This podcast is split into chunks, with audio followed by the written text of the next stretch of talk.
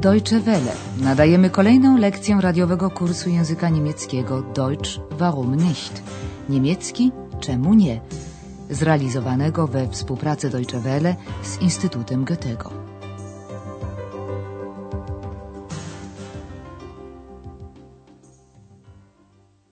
Liebe Hörerinnen und Hörer. Słuchamy lekcji dwudziestej trzeciej, pierwszej części kursu języka niemieckiego. Dzisiejsza lekcja nosi tytuł Kto tu mówi? Wer spricht da? Czy przypominają sobie Państwo dwie mieszkanki hotelu Europa, panią Hoffman i panią Müller, które w holu ucięły sobie pogawędkę na temat innych gości? Jedna z nich zagadnęła drugą o zawód doktora Thurmana. Und sein Beruf?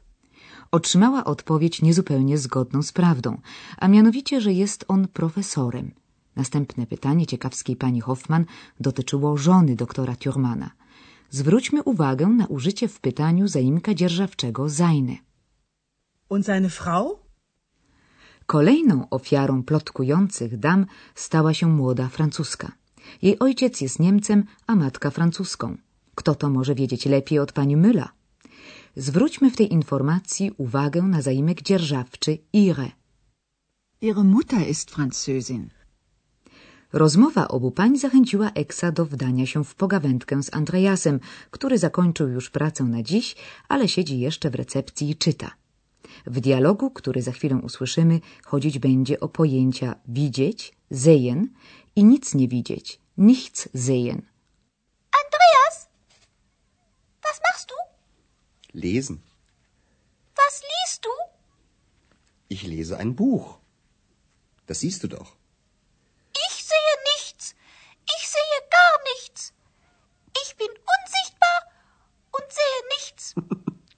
Eks sieht nichts und stört viel. Eks zapewnia solennie, że nic nie widzi. Co to może znaczyć? Na pytanie Eksa, czym zajęty jest Andreas, ten odpowiada krótko czytaniem. Lesen. Zachęca to natychmiast Eksa do zadania kolejnego pytania. Co czytasz? Was liest du? Czytam książkę, odpowiada Andreas. Ich lese ein Buch. Przecież sam widzisz, dodaje. Das siehst du doch. Eks na to, że nic nie widzi, zupełnie nic. Ich sehe nichts. Ich sehe gar nichts. Eks dowodzi dalej, że skoro jest niewidzialny, unsichtbar, to nic nie widzi. Ich bin unsichtbar und sehe nichts. Oczywiście i my, i Andreas świetnie wiemy, że Eks, choć niewidzialny, sam widzi doskonale. Andreas podejmuje jednak grę i daje Eksowi do zrozumienia, że przeszkadza, stört. Mówi, Eks nic nie widzi, a bardzo przeszkadza. Eks sieht nichts und stört viel. Ale Eks już się rozbrykał na dobre. Teraz z kolei komunikuje, że jest głodny, hat Hunger. Wykrzykuje to tak głośno, że kolejny już raz stawia Andreasa w niezręcznej sytuacji. Tym razem zakończy się to zaproszeniem pani Berga do restauracji. Posłuchajmy, jak do tego doszło. So. Fertig. Au, au, mein Bauch tut weh. Eks, was ist? Ich habe Hunger. Eks hat Hunger? Ich habe Hunger. Ich habe auch Hunger. Ach, guten Abend, Frau Berger.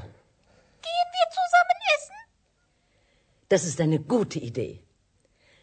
Aber sagen Sie mal, wer spricht da? Ich sehe nur Sie. Ich bin doch Bauchredner. Ach was. Aber das ist mein Geheimnis. Los geht's. Rozwój akcji przedstawiał się następująco. Andreas zakończył lekturę i zabiera się do wyjścia, mówiąc – no, gotowe. So. Fertig. Eks przystępuje do ataku i zaczyna marudzić. Ojej, boli mnie brzuch. Bauch. Au, au, mein Bauch tut weh. Okazuje się, że przyczyną boleści Eksa jest głód. Hunger. Słyszy to przechodząca obok pani Berga, która stwierdza, Ja też jestem głodna. Ich habe auch Hunger. Zanim Andreas zdążył zareagować, Eks rzuca brzemienne w skutki pytanie. Pójdziemy razem coś zjeść? Gehen wir zusammen essen? Pani Berger, która nie ma pojęcia o istnieniu Eksa, sądzi, że zaproszenie wyszło od Andreasa i odpowiada, to świetny pomysł. Das ist eine gute Idee. Po chwili jednak reflektuje się, że zapraszający ją głos brzmiał dziwnie. Dlatego pyta, kto tu mówi? Wer spricht da? I dodaje tonem wyjaśnienia, widzę tylko pana. Ich sehe nur sie. Eks stawia wszystko na jedną kartę i oświadcza stupetem niejako za Andreasa. Jestem przecież brzuchomówcą. Ich bin doch Bauchredner. Na żachnięcie się pani Berger Andreas reaguje błyskawicznie, że jest to jego tajemnica. Geheimnis. Aber das ist mein Geheimnis. Zanim pani Berger zdążyła cokolwiek powiedzieć, Eks daje hasło do wymarszu. Los geht's! Chcielibyśmy teraz zwrócić uwagę Państwa na czasowniki nieregularne. W dzisiejszej lekcji zetknęliśmy się z kilkoma z nich.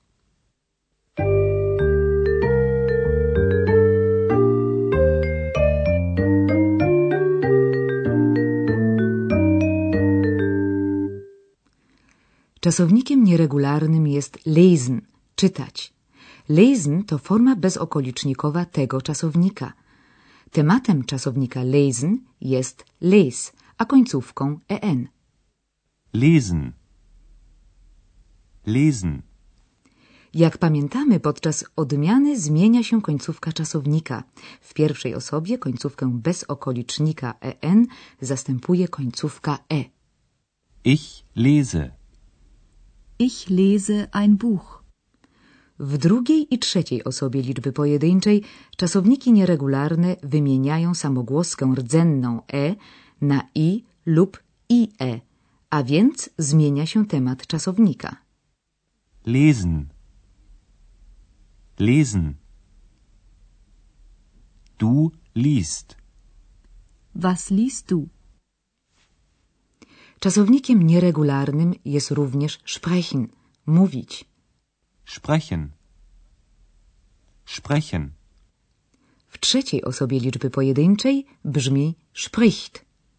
Er spricht. Wer spricht da? Nieregularna jest również odmiana czasownika sehen, widzieć. Sehen. Sehen. Druga osoba liczby pojedynczej czasownika sehen brzmi Du siehst. Das siehst du doch. A trzecia osoba liczby pojedynczej sieht. Sie sieht. Eks sieht nichts. W usłyszanym przed chwilą przykładzie wystąpiła negacja nichts, nic, która zaprzecza nie poszczególne wyrazy czy zdanie, ale wyraża całkowitą negację. Nichts. Ich sehe nichts. Eks sieht nichts.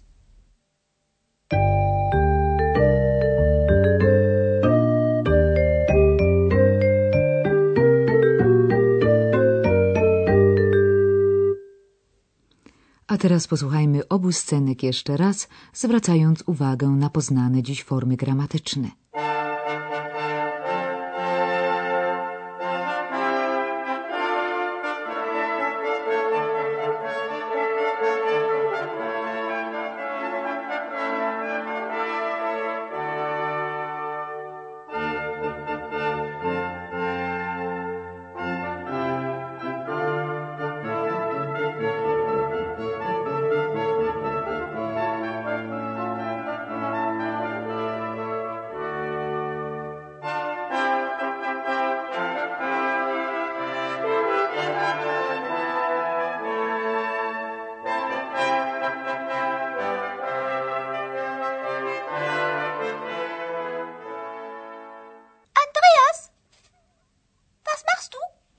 Lesen.